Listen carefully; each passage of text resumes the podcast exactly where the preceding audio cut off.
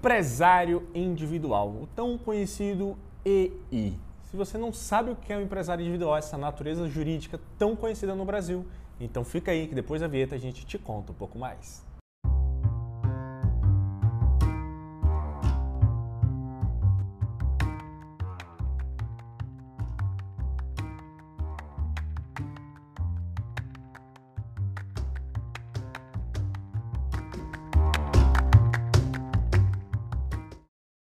Fala galera, tudo bem? Eu sou o Gabriel. Eu sou o Bruno. E estamos aqui hoje para conversar sobre o empresário individual, né? O tão famoso EI, né, que algumas pessoas falam aí ou EI, né, que é a sigla dele, é uma natureza jurídica hoje no Brasil muito utilizada, principalmente para quem está começando um negócio ainda e talvez a atividade não se comporta no MEI, né? É, então o empresário individual acaba sendo alternativa aí, né, para essas atividades que não estão permitidas no MEI, sim. mas estão ali no, no hall do Simples Nacional, né? Sim, sim, Basicamente a diferença do MEI para o empresário individual é, a gente pode citar o limite de faturamento, né? porque o MEI, o limite de faturamento até a data que estamos gravando é 81 mil, pode ser que futuramente aí mude, né? mas por enquanto é 81 mil.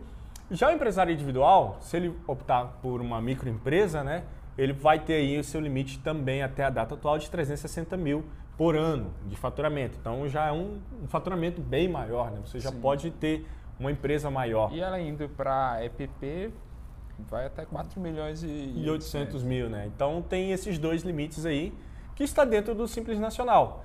Posso ser um empresário individual além de uma empresa de pequeno porte? Pode sim, mas aí você tem que observar várias outras regras que não faz sentido aqui agora a gente desmiuçar tudo isso, né? Um outro dado muito importante da diferença entre MEI e empresário individual é a quantidade de funcionários. Né? Porque o MEI só pode ter um funcionário registrado em CLT. Sim. Já o empresário individual não, ele pode ter, se não me engano, até 19 se for uma empresa de, de comércio, né? É, e aí, na verdade, esses limites de, de, de, funcionários eles vão acompanhar as convenções coletivas e o porte da empresa, se ela vai ser um empresário individual microempresa ou empresário individual empresa de pequeno porte ou empresário individual de porte demais. Mas o que vale a pena a gente ressaltar aqui é que pode ter mais de um funcionário, porque no meio você só poderia ter um. Uh, um terceiro aspecto, que daí já não é, nem é tanto a diferença, já é uma similaridade né, com o MEI, é a parte do patrimônio Sim. ser o mesmo. Né? Então, o patrimônio do MEI e o do seu sócio é a mesma coisa e do empresário individual também. Então, nesse caso, o sócio da empresa ele tem responsabilidade ilimitada sobre a empresa. Né?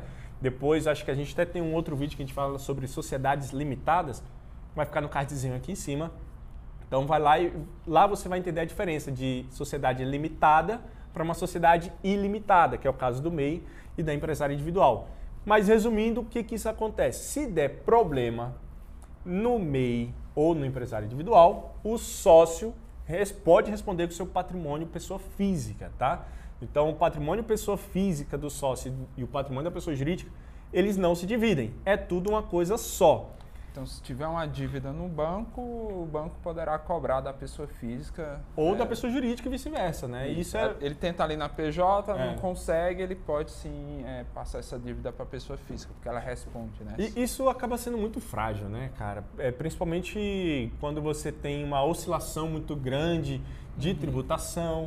Quando você, por exemplo, igual agora a gente passou aí nessa é, guerra é, essas catástrofes né, naturais, é, enfim, pandemias, enfim, tudo isso pode, pode prejudicar muito essa oscilação e aí você não tem essa proteção jurídica, né? Então isso pode acabar te afetando aí de uma hora ou outra. Nesse caso, para mim, esse seria um grande ponto negativo Sim. do empresário individual. A outra diferença também é que o MEI, você não precisa ter nenhum documento para comprovar a existência desse MEI, digamos assim, né? Já o empresário individual, se você sai do MEI e abre um empresário individual e não solicita na junta comercial o requerimento de empresário, você pode ter problema na hora de fazer uma alteração contratual, você pode ter problema na hora de tirar um certificado digital. Então é muito importante você ter essa ciência também. Você que é empresário individual e ainda não tem o seu requerimento de empresário, uma hora ou outra isso vai te travar em algum processo. Então é muito importante que você solicite isso na junta comercial. Você paga uma taxa bem irrisória Acho que aqui no DF está em torno de 160 reais, Isso, né? 160. Tá aproximadamente Vamos deixar aqui reais. o link aqui das taxas de junta comercial. Isso, que... pronto, que daí cada estado vai variar esse valor, né? Mas é um valor irrisório, cara, para você ter essa pequena é, segurança, é, né? Reforçando que se é caso você abra uma MEI e, e você migre, né? depois né? queira desenquadrar essa MEI, né? Porque Exatamente. você vê ali que ou por questões de faturamento, ou por um KNAI, né? alguma coisa. E aí nesse processo muita gente simplesmente só desenquadra. E aí fica só com aquele certificado da MEI, ele não. A partir do momento que você desenquadra, ele perde ali a, a validade, ou perde Exato. ali a, a função dele. Então você tem que ir lá na junta comercial, informar meio que, ó, a gente desenquadrou a MEI aqui, eu preciso de um requerimento para poder operar a empresa. Exatamente. Mas assim, é possível abrir uma EI já já com requerimento de empresário. Já com requerimento. Exatamente. Tanto que hoje acho que as juntas já estão até trabalhando com isso agilizando, né? Para uhum. evitar esse, esse retrabalho. Sim. Mas em alguns locais, e principalmente, isso que você citou é muito importante, principalmente na migração, isso é muito comum de acontecer do empresário simplesmente migrar e esquecer de solicitar. Então é muito importante você ter ciência disso também. E eu acho que é isso, né? Você pode ter, pode ser optante pelo simples, pelo lucro presumido, lucro real, aí vai depender da sua atividade, vai depender do seu número de funcionários, qual que seria melhor para você. E o, o, empresário individual, por mais simples que pareça, tem bastante no Brasil hoje, né? Tem, tem bastante. Eu trouxe aqui uns dados lá do mapa de empresa, lá da Receita Federal, vamos, vamos deixar o link aqui também. É, hoje no Brasil tem mais ou menos 2 milhões de empresas, 2 milhões 263 mil empresas ativas, né, no, no formato empresário individual, né, é, foram abertas 13 mil empresas em 2022, a gente está falando aqui né, em junho, mas em junho, julho, é, e foram fechadas 18 mil empresas. Caraca. Ou seja, esse regime é um regime que está... Muito volátil, né? É, e ele que está tá, tá em decadência. Está é, entrando, tá entrando em desuso por conta da, da, da SLU, né? Exatamente. Sociedade Limitada é, Unipessoal. Então, assim, é um modelo que é, os números mostram que não está sendo muito relevante para o contribuinte.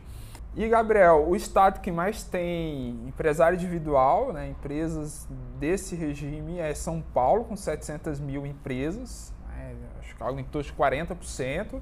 Depois, Minas Gerais, com 209 mil. Rio Grande do Sul, 177 mil. Paraná, Bahia, Ceará, vamos deixar aqui. Por aí vai. É, São Paulo, disparado, disparado. né? 40%. Acho que tem muito porque esse perfil de empresa, empresário individual, é muito um prestador de serviço, sim, sim. né? Que vai prestar serviço para. Quiosque também. Quiosque. Né? O quiosque até dá para encaixar no MEI, né? Até dá para encaixar é. no MEI, porque você tem o MEI permite atividade de atividade de varejo, sim, né, sim. venda e tal. Já, por exemplo, um programador, um afiliado, sim, né, um afiliado, que exatamente. vende produtos ali e um, tal. Um blogueiro, né? Um blogueiro, um produtor de conteúdo digital. Ele já não consegue enquadrar na MEI. Então, depois da meia, geralmente as pessoas optam pelo empresário individual, Exatamente. que ele tem essa característica, né, um pouco semelhante da MEI mas é, atende todas as atividades ali do Simples Nacional e, enfim. É, então... e se a gente for levar em consideração também na, na, ponta do lápis, São Paulo, querendo ou não, é um mercado muito grande, né?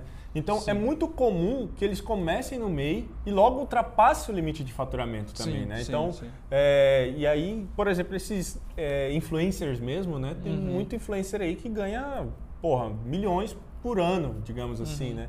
Então é natural que esse cara ele comece como MEI, vai para o empresário individual, fica ali faturando seu 1 milhão, 2 milhões, né? E vivendo disso aí. Um fato muito importante aqui a gente salientar também é que o MEI, ele também é considerado empresário individual, tá? Então MEI é considerado empresário individual com as diferenças de tributação, algumas coisinhas, mas se você for olhar o cartão CNPJ do MEI, ele vai aparecer lá empresário individual também. E aí, nesses dados que o Bruno trouxe aqui, esse ranking né, a gente excluiu o MEI. Então a gente trouxe exclusivamente só os empresários individuais.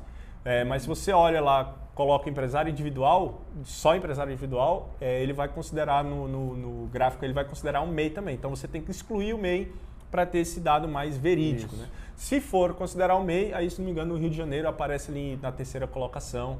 Então, enfim, de qualquer forma, mostra que essa modalidade, tanto o MEI quanto o empresário individual, são modalidades que ainda tem bastante empresários aí no Brasil, né? Sim, sim. Algo mais?